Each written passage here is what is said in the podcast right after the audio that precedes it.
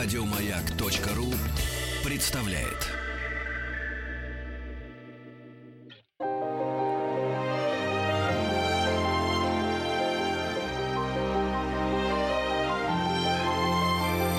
Собрание слов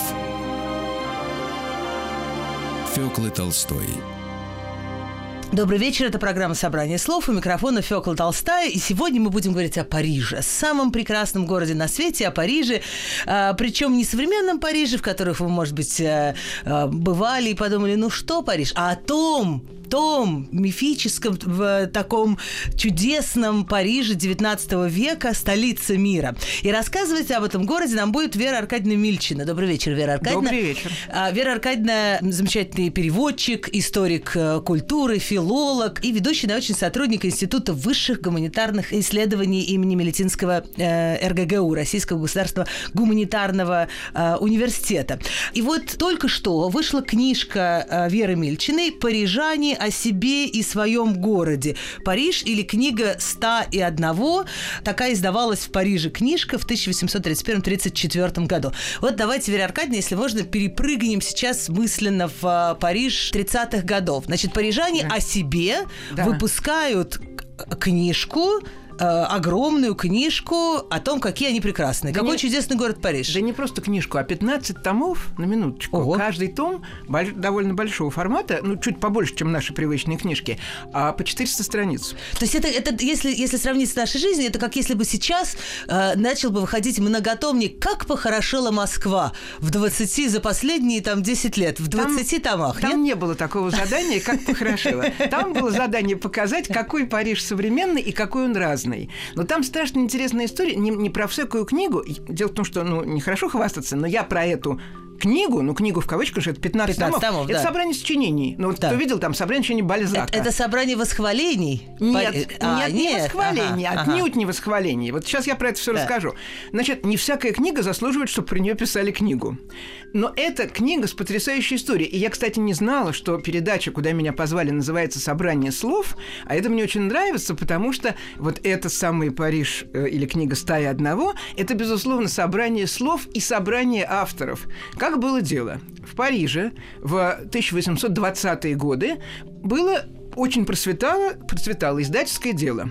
Было много издателей крупных, мелких, они выпускали книжки, тогда еще не иллюстрированные в основном, потому что трудно было печатать с иллюстрациями. Но, но это, но все, это все те самые книжки, которые потом расходились по всей Европе, Конечно. и девушки какие-нибудь пушкинские, э, а дальше и тургеневские, да. читали вот эти самые французские романы, Разумеется, правда? да. Э, и потом их было так много, этих романов, что потом это кончилось плохо, потому что у них возникло к концу 20-х годов перепроизводство. Но сначала все было хорошо. Да. И вот среди изда... а, для книжки нужен издатель. Ну, он же автор, это мы конечно, знаем, это но, даже а, сейчас да. так. Вот именно. Много, много старого у нас сохранилось.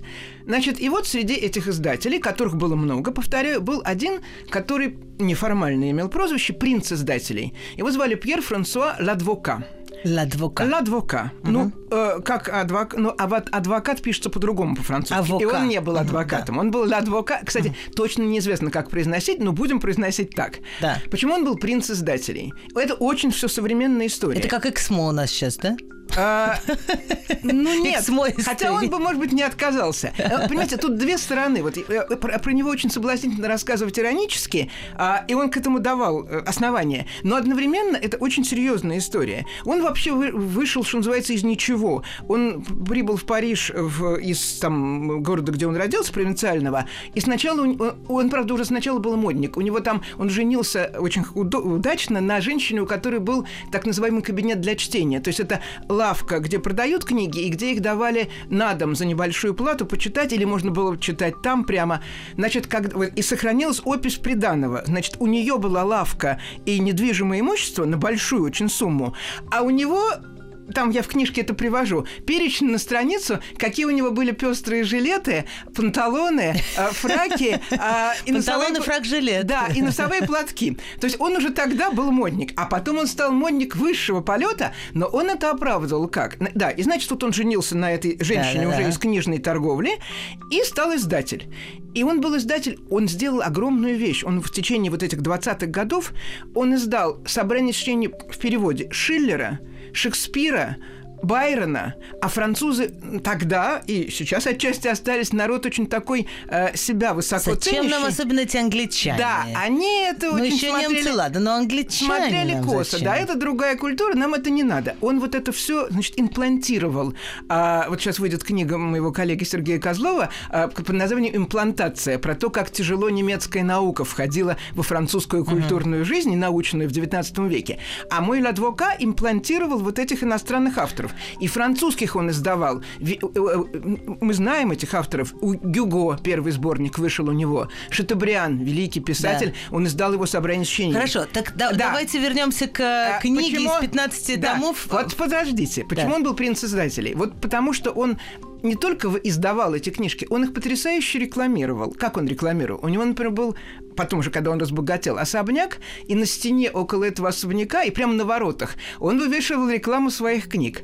Он устраивал журналистам, давал обеды. Там- То есть он устраивал, Да. э, у него был прекрасный пиар, он устраивал пресс-обеды, как сейчас бы говорили, из- или пресс-завтраки, из сейчас одного, популярно. э, из одной стихотворной пьесы, а, не про него, но очень к нему подходит. Сейчас я вспомню, как я перевела. «Сегодня все дела решают за обедом, и кто дает обед, того и ждет победа». Вот он это понимал, да, пресс-обеды он устраивал, и для этого он должен был прекрасно выглядеть. И Вот для этого нужны яркие жилетки. Конечно.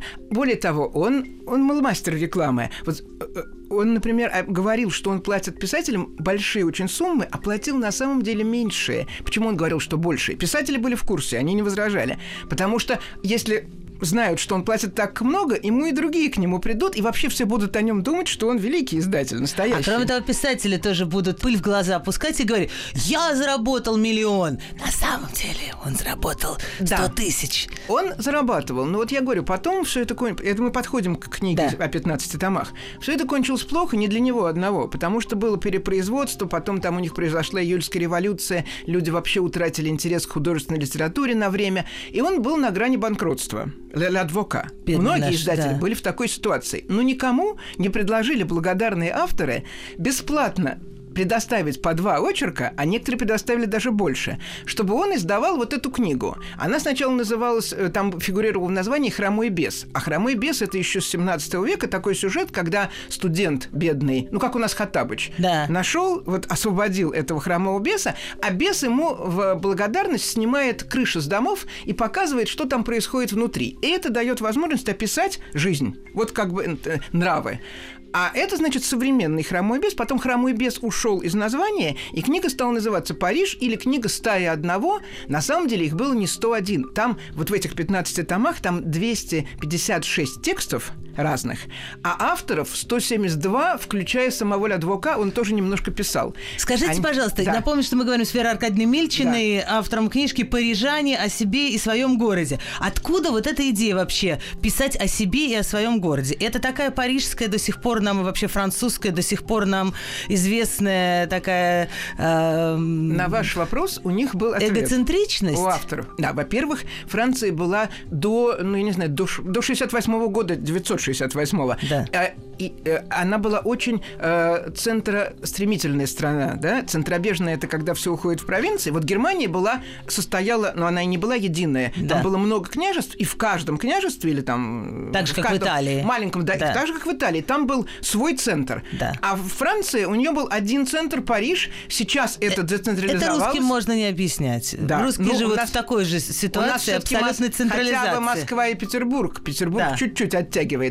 А у французов тогда был Париж. И кроме того, и вот эти авторы мои, они давали ответ на ваш вопрос, почему именно Париж. И мне тоже было интересно, а почему? Потому что в провинции ничего не меняется. Провинция – это вот стабильность.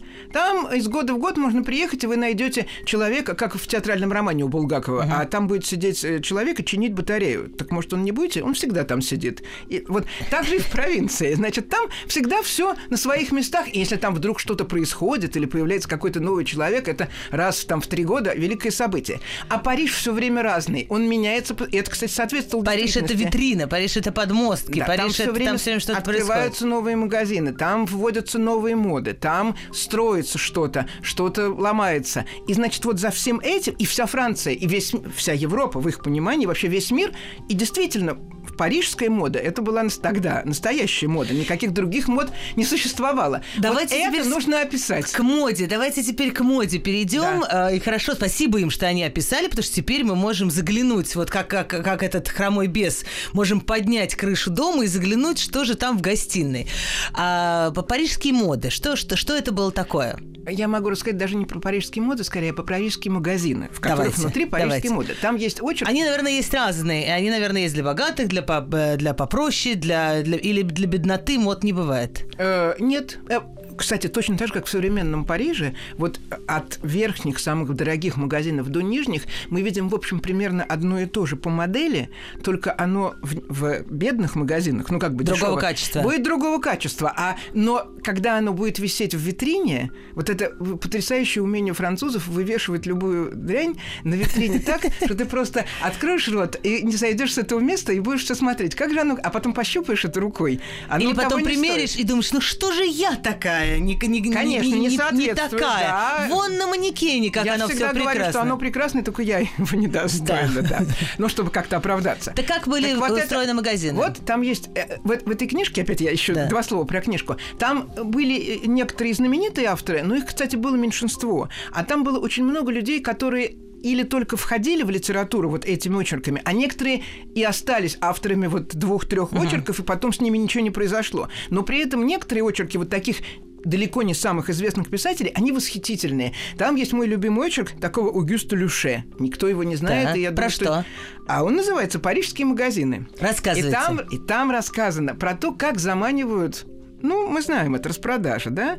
Во-первых, как вывешивают... А, а это действительно было в Париже. Вот лежит бумажка рекламная а, и объявление, что вот в этом магазине будет продаваться там э, кашемировые шали. А кашемировые шали, она была как состояние. Дамам говорили, что вместо того, чтобы покупать имение, лучше купить кашемировые шали. Это все равно, что имение. Настоящие. Угу. А не те, которые сделаны во Франции. Они, может быть, тоже были неплохие. А настоящие совсем... откуда? Из, из Индии? Индии? Угу. Из настоящего Кашмира. Да. Вот. Значит, вот эти шали там за, ну, мы бы сказали, за три копейки. Там какие-то батистовые носовые платки тоже. И он пишет, а вот это все в рекламе, что это все, расп... потому что у нас э, конец серии, да, да, и у нас все распределяется. Ликвидация у нас Ликвидация, да, да. Все распределяется по дешевке.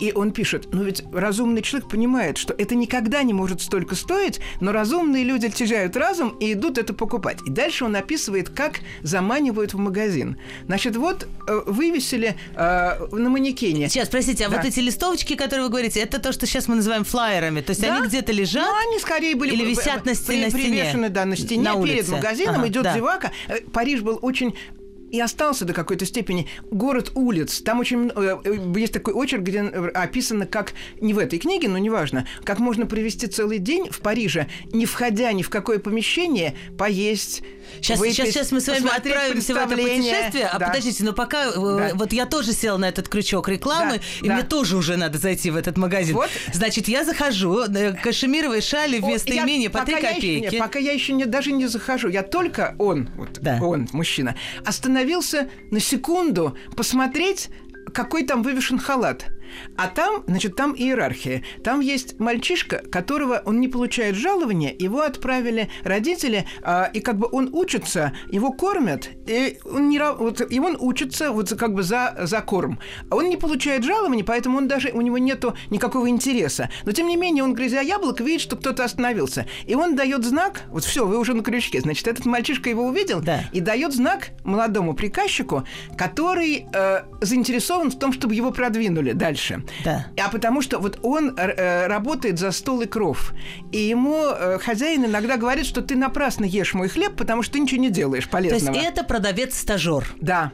Ну, вот вы, вы замечательный переводчик, вы переводите на современный а все то же самое. Да. Значит, продавец Значит, стажер... мальчишка, который работает за чай, так грубо да, говорили, за да. стол, он дает продавцу стаж... стажеру знак, а продавец э, за а стеклом в магазине. Немедленно да. бежит и говорит, вам нужен халат, заходите, у нас есть потрясающая ткань, и начинает нести такую околесицу. Ага. Он что-то такое рассказывать абсолютно безумное, путая цены ткани с франками, вываливает массу тканей. Но это же, как сказать, халат-то там может быть вывешен, но продавались готового платья практически тогда не uh-huh. было. Продавались ткани, из которых потом портной что-то шил. Uh-huh. Значит, он вываливает эти ткани. Он одновременно э, прыгает на прилавок и наступает вам на руку. Ну, он идиот. Значит, и кто-то, там замечательно, через весь очерк, и кто-то у вас за спиной. Этот кто-то понимает, что стажер уже провалился и делает знак другому. Появляется роскошный приказчик, весь э, в шелках, там написано, какой у него там, не знаю, маникюр, какие у него перстни. Они все разные. Один такой... То есть вы идете по возрастающей. Да. И Один... надо, надо бежать на самом деле на первой еще да. стадии. Надо бежать, когда мальчик вас увидел на Он улице. Он говорит, зачем, ты сам виноват, зачем ты остановился на секунду, ты уже пропал. И дальше, значит, эти все, каждый приказчик, и, а этот повествователь, он как бы говорит, я думал, что я... Ой, я был уверен, что я все знаю о шерсти. Но тут шерстяной приказчик открывает ему новый мир. И оказывается, шерсть, если сукно, совершенно не такое, что оно производится совсем не там и уже гораздо лучшего качества. Короче, он выходит оттуда, купивший мало того, что ткань на халат, но еще совершенно ему ненужные э, ткани на панталоны, что-то там, я не знаю, на простыни. В общем, весь увешанный покупками, а вот этот кто-то, он молча все время за ним следует. И потом, когда он уже расплатился, этот кто-то говорит, заходите к нам еще. И это, оказывается, хозяин магазина. Он все время контролировал из-за спины весь этот процесс. И, и продвигал его от одного да. приказчика к и другому. И делал знаки этим приказчикам, чтобы они его... Дирижировал. Этот конвейер, да, чтобы он не останавливался. Это дико смешно и очень современно. Вера Аркадьевна Мильчина э, на радио «Маяк», э, автор книги «Парижане о себе и своем городе». Париж или книга «Стая одного». Мы говорим о Париже середины 19 э, века. Э, мы все купили купили, э, да. разорились, э, и теперь давайте что-нибудь поедим э, в, в Париже Конечно, того да. времени. А, нет, еще мы хотели сказать о том, что, ну, собственно, мы рассказали, что для, для разных сословий, для разных кошельков были похожие магазины, но да. просто разного, разного качества. А, давайте теперь перекусим. Вы, кстати, обещали, что можно не заходя ни в какое заведение, а просто гуляя по улицам, можно и, и да, утолить верно. голод тоже. Там есть рассказ про французские завтраки. Причем mm. это завтрак, вот то, что сейчас называется petit déjeuner, то есть маленький завтрак, ну, вот то, что если в гостинице, то, ну, кофе с булочкой, короче говоря. Вот. Но это кофе с булочкой, там оно есть разного, э, разного сорта. Вот можно просто что-то поесть на набережной. И даже хорошо, смотришь, как течет река, а тебе продали, ну, мы бы сейчас сказали сэндвич. Но тогда это так не называлось. Хотя, к вопросу о бутербродах, уже тогда была та реклама, которую мы называем «Человек-бутерброд». То есть есть такие картинки. А-а-а. В 20-х годов ходил человек, и у него на спине... 1820-х годов есть да. картинка, где у него на спине Картонка на, животе, на спине когда, и, на животе, и там да. написано название той лавки, которую он рекламирует. Угу. Вот. Это бутерброды в переносном смысле. Да. Но вот это, значит, кусок хлеба с какой-то, может быть, жареной рыбой даже. Но это, это уже, правда, не совсем завтрак, это уже, может быть, что-то так ближе к нашему там, Обеду. второму завтраку, да. да, ланчу. Вот. Это все можно было съесть на набережной, а Э, глядя, как течет река. И при этом это завернуто, правда, в, во вчерашнюю газету, но можно еще и почитать газету. То есть ты получаешь 33 удовольствия за одно. Э, вот. Но, конечно, удобнее было это сделать дома, а были еще кафе вот в, в, в, в Париж это город кафе и ресторанов. И с ресторанами, кстати, очень интересно, что вот для нас привычно, да, что мы пришли в ресторан, мы можем сидеть за отдельным столиком и заказывать по меню так. блюда.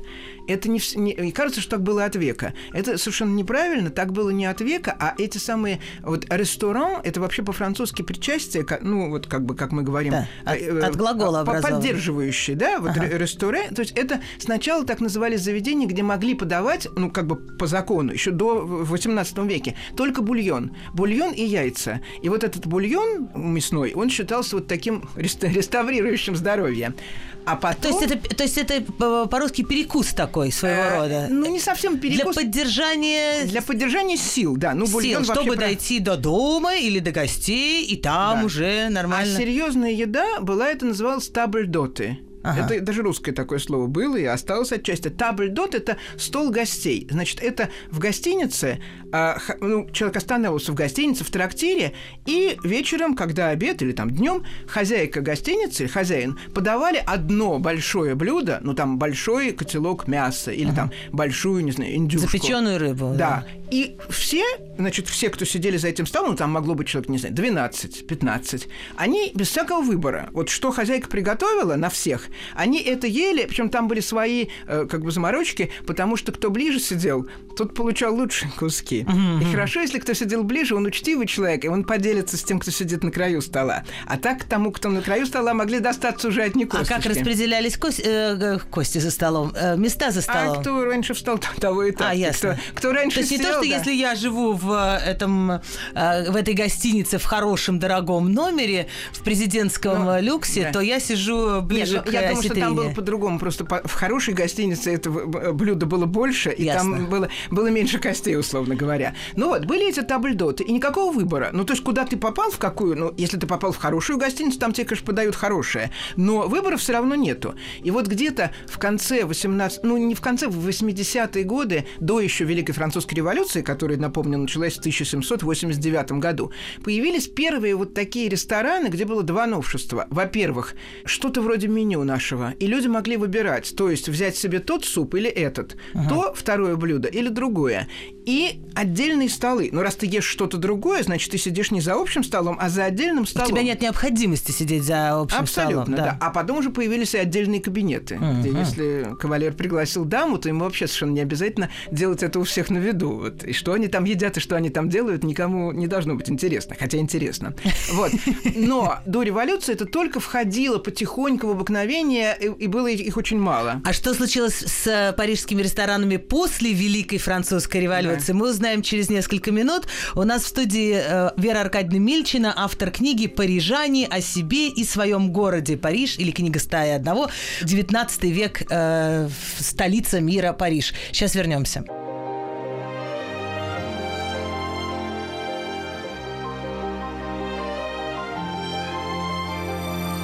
Фёкла Толстая и ее «Собрание слов». Это программа «Собрание слов». У нас в гостях Вера Аркадьевна Мильчина, э, переводчик, э, историк культуры, филолог, ведущий научный сотрудник Института высших гуманитарных исследований имени Милитинского РГГУ, гуманитарного нашего университета.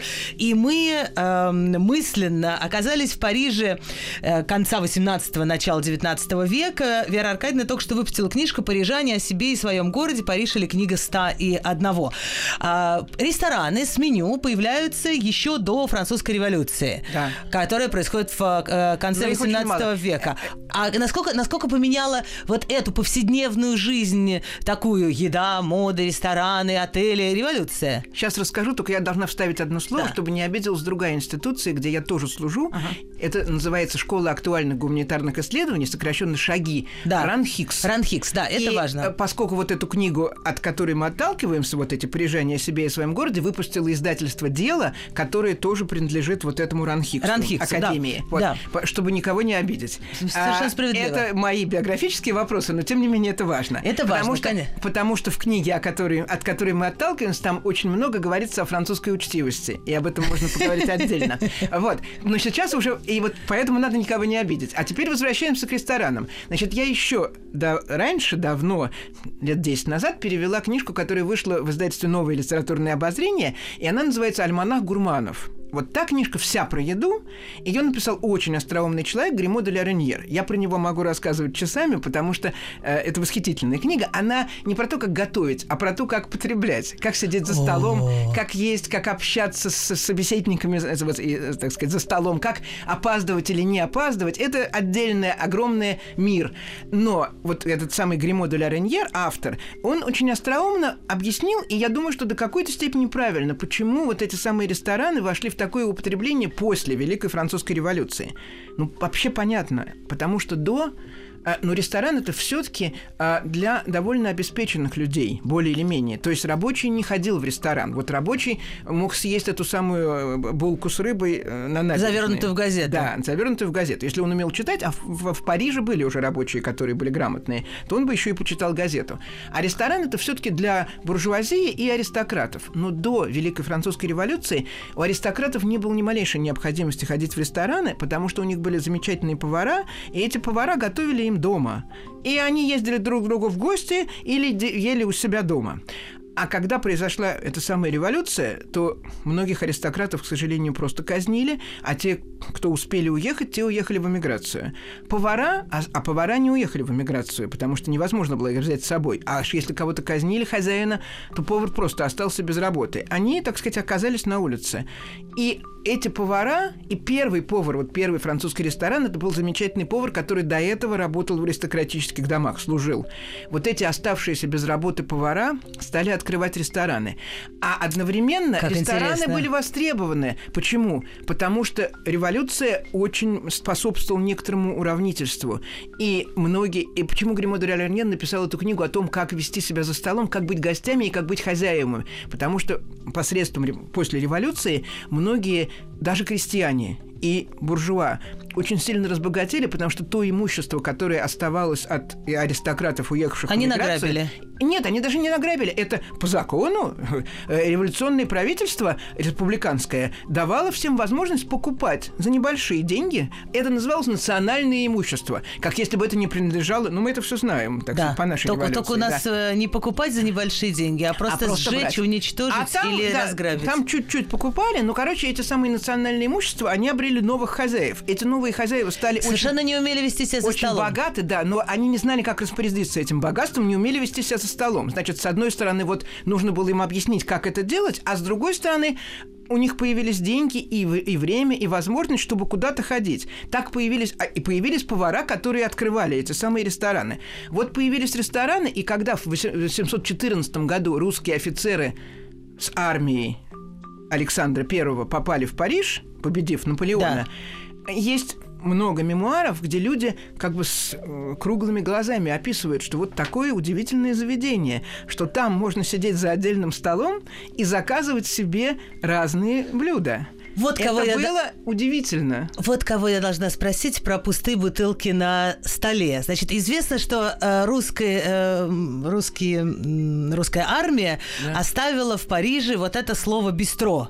А, Это миф. Ерунда? Ничего Миф? она не... не- это миф А есть абсолют- другой миф. Сейчас про бистро скажем. Есть да. другой миф. Известно, что в нашей традиции, современной в том числе, абсолютно невозможно пустую бутылку оставить на столе. Э, знаю такое. Да, и я э, слышала, может быть, тоже миф, Да. что это связано тоже с русскими в, в, в Париже в, после 814 года, что именно в этих заведениях и э, барах, как бы мы сейчас сказали, парижских, э, люди просили еще, еще, еще, э, компания какая-то просит вина, потом, когда надо расплачиваться, то считают пустые бутылки на столе А. и тем самым расплачиваются. После, э, узнав об этом принципе, русские немедленно пустые бутылки А говорят, ставили что, под что стол. Непредприимчивый народ. Не, Я ну, всегда вот в чем-то, в чем-то Очень предприимчивый, да. предприимчивый, да. Насколько это с точки зрения знаете, парижской истории справедливо Вот или про ерунда? бистро могу точно сказать, что по словарям во Франции много хороших словарей, э, где указаны, ну как бы по литературе первое употребление слова. Значит, слово бистро появилось где-то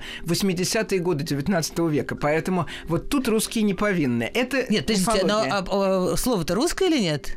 Этого тоже никто не знает. Но, во всяком случае, с 2014 годом это не То есть это не никак. наши, не наши доблестные Нет, нет, э, наши войска. доблестные, там они, может быть, много чего другого сделали, но, собственно говоря, у Франции переменился политический режим отчасти благодаря Александру Первому, потому что он настоял, чтобы вот возврат... Там много было вариантов, как бы, Да. и там у Наполеона осталась э, жена и сын, можно было как-то продолжать эту линию, можно было еще по-другому, но вот то, что во Франции стала конституционная монархия, то есть король и парламент, Да. Это заслуга Александра Первого во многом. Вот. Надо Но- было ему у себя на родине тоже что-нибудь такое он предпринять. подумывал, но потом да, п- забоялся. А, вот. А, соответственно, про бистро это миф. А вот про пустые бутылки я слышала эту историю, но вот не дошли руки, чтобы проверить как-то по источникам.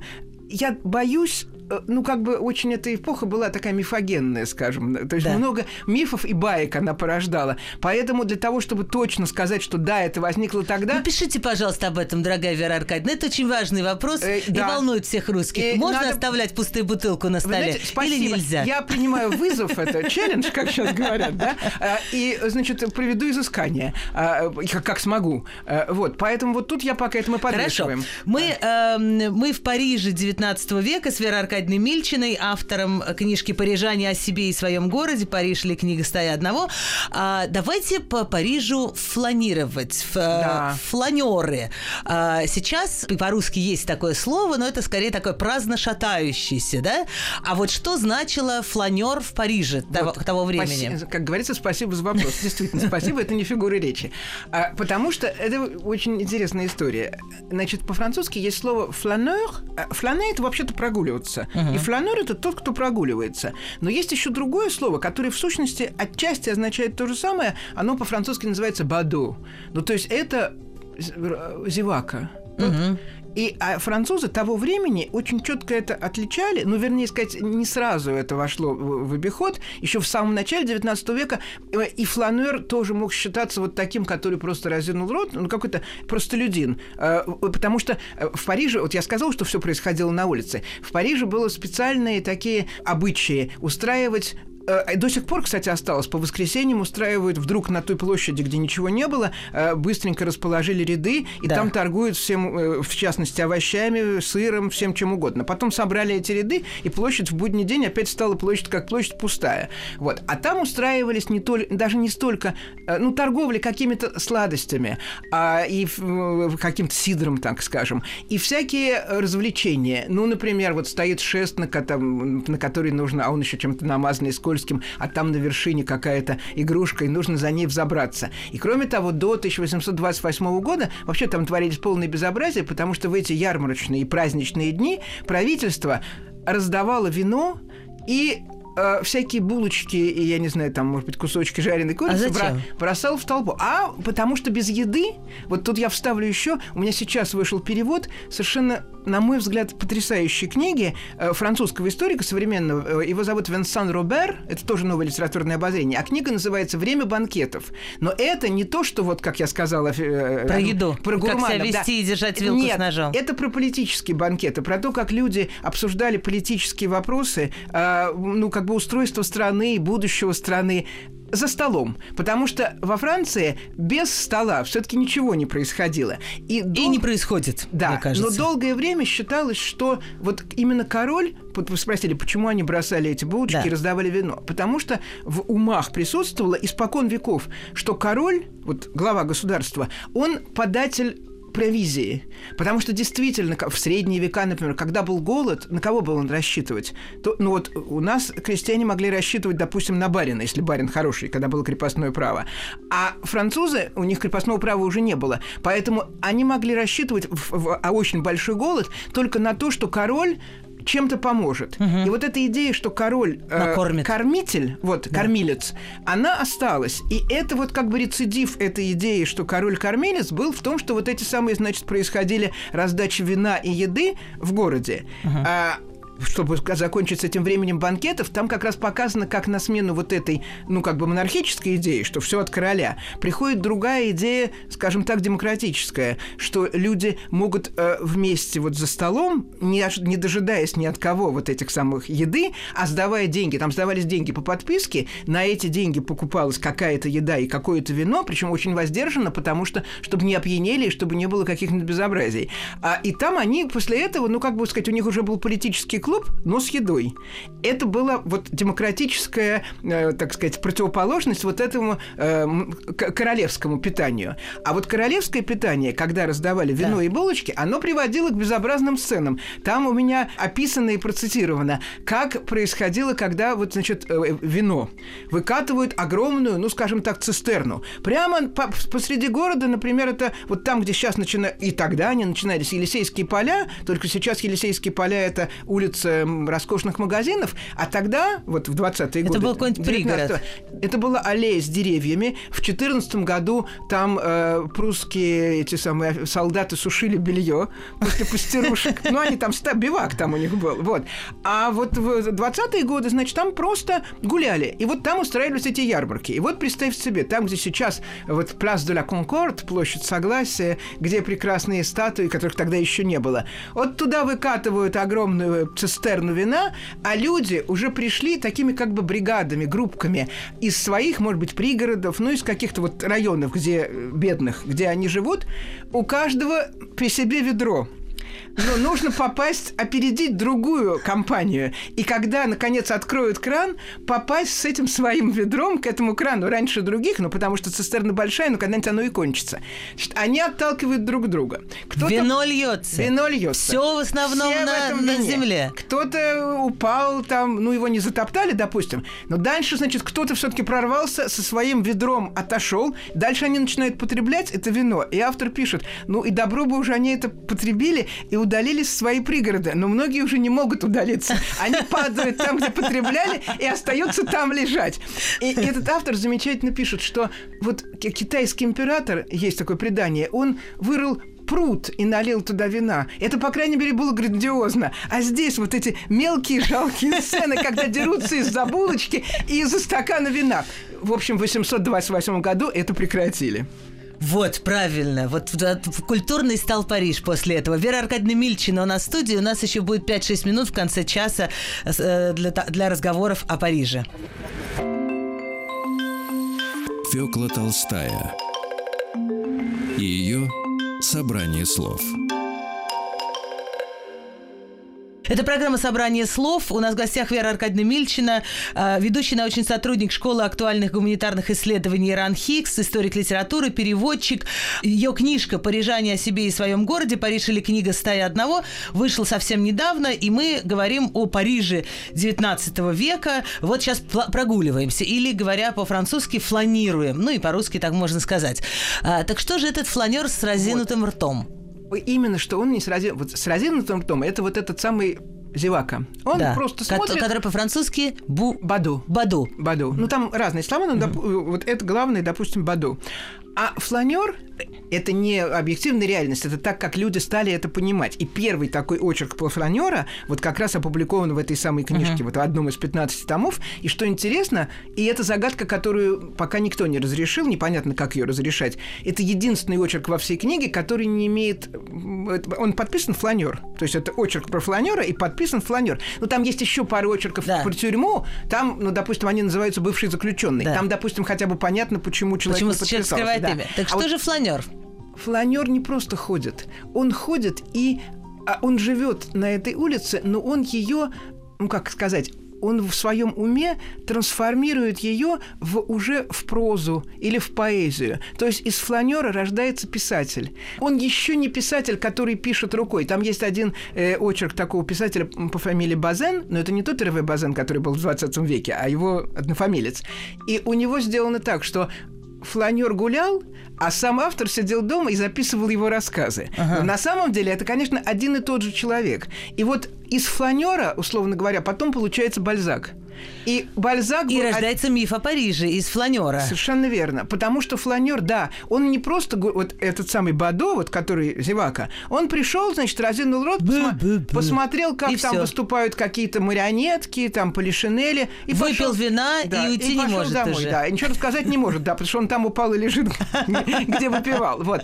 А фланер совсем другое дело. Он всех знает на этой улице. Он замечает на ней малейшие изменения. Он, например, вот он Э, замечательно, э, автор говорит, ну вот вы пройдете и ничего не увидите, а фланер видит, что вот там окно на втором этаже, и там занавеска чуть-чуть э, колышется, и там стоял цветок герани, а сейчас он уже не стоит, и оттуда высунулась ручка в белой перчатке, и какой-то сделала жест. А молодой человек, который сидел на скамейке, сам по себе сидел и даже туда, казалось бы, не смотрел, но на самом деле смотрел. Он, увидевший это, встал и куда-то ушел. Значит, это, это знак, можно входить. Конечно. Или наоборот, это знак, что нельзя не входить. Да но это уже вот э, это прообраз это интрига. Рас... Это прообраз рассказа. Вот Бадо, вот этот ротозей, он бы никогда зевака, он бы никогда этого не, он бы и не заметил, и не понял. Фланер это поэтический, художественный да. э, гуляющий. Фланер это увидит, а писатель, писатель фланер, да. потом это опишет. А потом мы будем это переводить. Вот я целую книжку накатала, 700 страниц перевела, там 15 вот этих очерков. У меня там есть э, парижская гризетка, парижский мальчишка. Гризетка это кто? Гризетка это такая работница, которая, э, в общем, в основном добродетельная, там очень смешно описано, как у нее есть три э, друга. Один друг – это студент, с которым она проводит воскресенье и ночь, э, ну, в таких, может быть, эротических забавах. Другой, э, у нее есть богатый, более или менее, ну, такой буржуа, который водит ее в театр, потому что студенту, студента денег нету. А еще у нее есть э, тот рабочий, такой, ну, примерно такого же уровня социального, как она, которому она ничего не позволяет, и он думает, что она абсолютно невинна и добродетельна. Он только провожает ее с работы до дома, и за него она потом, в конце концов, выйдет замуж, когда они накопят денег. Вот, значит, у нее три кавалера для разных дел, но вообще она страшно... Один, один, значит, один, за которого она выйдет замуж, другой, который ее содержит, да. а третий для радости. Она гуляет, да. Э, и, но там очень при этом... Она очень неприступная. С ней на улице познакомиться нельзя. А, и когда молодой человек влюбился в такую грезетку, об этом рассказ, и пытается с ней познакомиться, она, опуская глаза, говорит, ну, я не знакомлюсь, я не могу разговаривать с незнакомыми. А как же познакомиться? Ну, я на улице не знакомлюсь. А где же с ней знакомиться? Ну, это она как бы так фасон держит. Вот. И рассказ состоит в том, что приятель говорит вот этому кавалеру, незадачливому, купить зонтик. И тот говорит, как сейчас зонтик, когда солнце светит? Так вот именно сейчас и купить, и быть наготове. И вот когда пошел дождь сильный, то этот самый кавалер был с зонтиком наготове, она вышла неприступная, но тем не менее позволила сначала подать... А зонтик должен быть на одного человека. И сначала он держал зонтик над ней, а потом она сказала, ну вы же мокнете. Он сказал, ну если бы вы позволили взять вас под, руку. руку, а потом уже за талию. Ну, она уже не могла, значит, как бы так жестокосердо оставить его под дождем. Какие прекрасные парижские хитрости. Вот, и это Молодые видят... люди, бегите покупать это, зонтики. Это все видят фланеры. Мы только от фланеров это знаем, потому что другие люди этого бы никогда не заметили. Вера Аркадьевна да здравствует фланирование. Да, здравствует фланирование. Вера Аркадьевна Мильчина, э, замечательный знаток э, французской культуры, переводчик, историк культуры и литературы и наших, наших связей культурных, э, была у нас сегодня в студии «Маяка». Только что вышла книжка Веры Аркадьевны «Парижане о себе и своем городе». Париж или книга «Стая одного». Спасибо большое. Приходите еще нам рассказать о том, как вести себя за столом и какие-нибудь другие еще уловки, как соблазнять гризеток. Это нам все очень полезно. Спасибо большое. Там Спасибо. очень много историй. Спасибо.